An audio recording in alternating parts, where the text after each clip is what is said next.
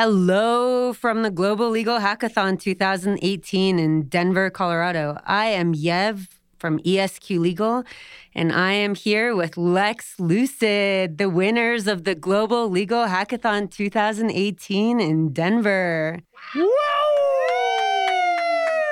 Woo! We're going to go around and have our guests introduce themselves. Uh, I'm Jeremy Church. I'm a front end developer.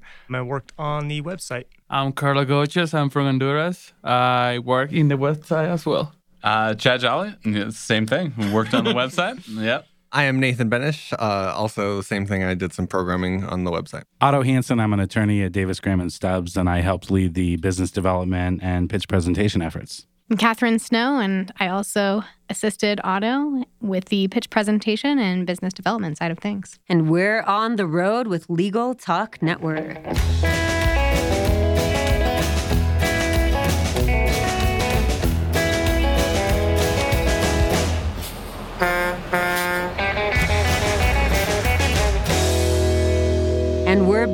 Thank you so much for joining us on the road. It's a pleasure to be here in Denver, Colorado.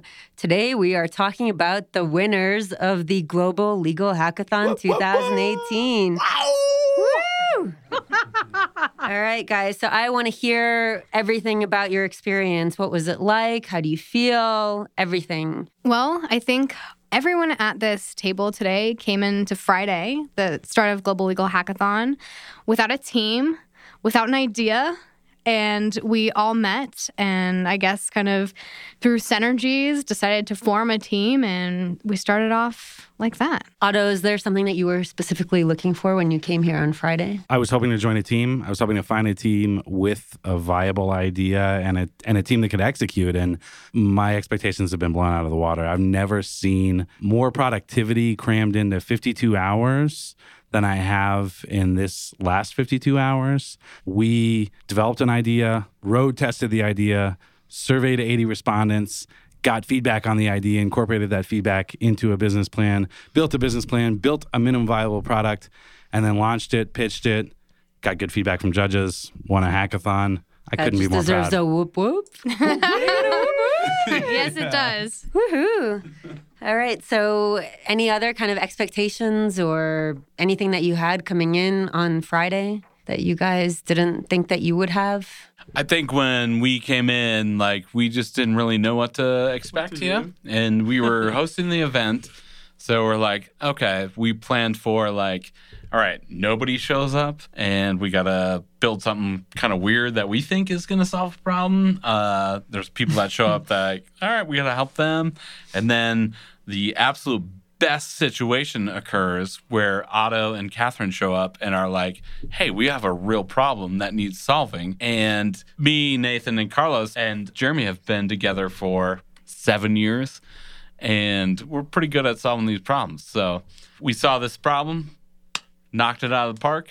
And Catherine and Otto, like, just, I mean, those presentations were above and beyond what anybody else did up there. So it was good. It was good. It was a lot of fun. Yeah. Well, this is kind of a match made in heaven because we had four just incredible engineers and a front end developer from the logical team that came together and were able to, they worked together, they knew how each other worked, and they just were able to come together and build an incredible product. And then we had Catherine and myself, Otto, each attorneys in relatively big firms in Denver that brought the legal perspective and were able to sort of hone in on what the legal problem was that we needed Yeah. to solve. And it, it really, it was a great match. Absolutely. I think that was one of the things that we were kind of struggling with. Like, okay, we're trying to come up with an idea, but like, uh, we're not on the right side of this problem, you know? And you guys come in and like, oh, I know exactly what the problem is. Here's what we need to do. Let's do it. Yeah, yeah, we had a couple of really, frankly, bad ideas that we we we had tossed around on like Wednesday, like, oh, we could do this terrible idea or this other terrible idea. Oh, we all had those. So yeah, well, on, on Friday we kind of just had no idea what we were going to be doing or even what to expect from the event at all. Like I didn't know how many lawyers. We were like, oh, maybe it's going to be thirty lawyers and two developers that show up, and it'll Yeah. just be like really weird. It turns out everything went really smoothly. There was a good mix of like lawyer types to developer types, and we found a great two partners in, in Catherine and Otto to help us build this product. Brilliant. So, for future legal hackathons, what would you guys recommend for teams? Like, how how do you identify each other? Do you come in with an idea? Do you come in kind of being open to being flexible? What are sort of takeaways that you would give to future participants? I think one theme our team focused on was the access to justice component of this challenge. And I think we really, you know, took that challenge on and made it our mission to incorporate that into every level of our product. And I think that's what really helped us stand out when it came time to be judged. And I think it is an aspect of our product that will eventually make it really successful is you know not only can we generate revenue we're also out there with a with a true core mission to protect consumers and provide them with knowledge that they wouldn't have without our plugins um, and our and our site. So, I think if teams and I would recommend teams in future hackathons come on with you know some sort of ethical or, or moral reason for why they're doing a hackathon. And I think if you do that, you're so much more willing to put in the work and the time to make it work because you really believe in it and you really think that it's going to, you know, help uh, change things and affect people's lives in a positive way. You'll find that the judges said the exact same thing in the podcast with them. They said that, you know, it's really about having a, a pain that you need to address. And I think you guys really did a stellar job with with addressing that. So Jeremy, what do you think? Trent, if you're listening, just don't get any ideas about turnaround time. so, final words about your impressions about the Global Legal Hackathon and what you're anticipating for the next round. I think we just want to give a shout out to Logical and all the sponsors of the Global Legal Hackathon.